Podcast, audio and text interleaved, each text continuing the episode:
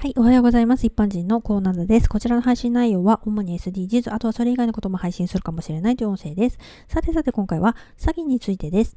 詐欺は犯罪です。そりゃそうですよね。でも、求人募集で応募したところが、実は詐欺グループで、なんて人もいるみたいですね。詐欺と分かってても、お金欲しさにそのまま犯罪を犯す人もいるし、友達に紹介してもらったら、高齢者が振り込んだ金を受け取る役の受け子だったとかね。逮捕されやすいのは受け子だから、指示してる大元はうまく行方をくらますんだよね。ずるいよね。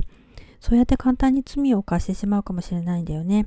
あとね、詐欺に遭う人が悪い、自業自得だっていう考えもあるけど、詐欺も多様化してるから、決して一言ではないんだよね。例えばこういう対策をと紹介してもね、すぐ新しい手口が生まれてるから、対策は追いついてないらしいね。インターネットを使ったものとか、クラウドファンディングを装ってるとか、次々とよく思いつくよね。もしね、甘い言葉誘惑に怪しいって直感みたいなものが働くんだったらね、それは信じた方がいいと思いますね。騙されるか騙されないかはそこが分岐点のような気がしますね。なんか嫌な予感がするとかね、直感を信じたら防げるかもしれないよね。こういうのがあるらしいとか、こういうのが多いらしいっていうのを知っておくと、まあ形を変えてる詐欺だけど、まあ、まるまる同じじゃなくても、それがなんか似てる詐欺だったら、ピンとくる気づくかもしれませんよね。はい。ではでは今回はこの辺で、次回もお楽しみにまた聞いてくださいね。ではまた。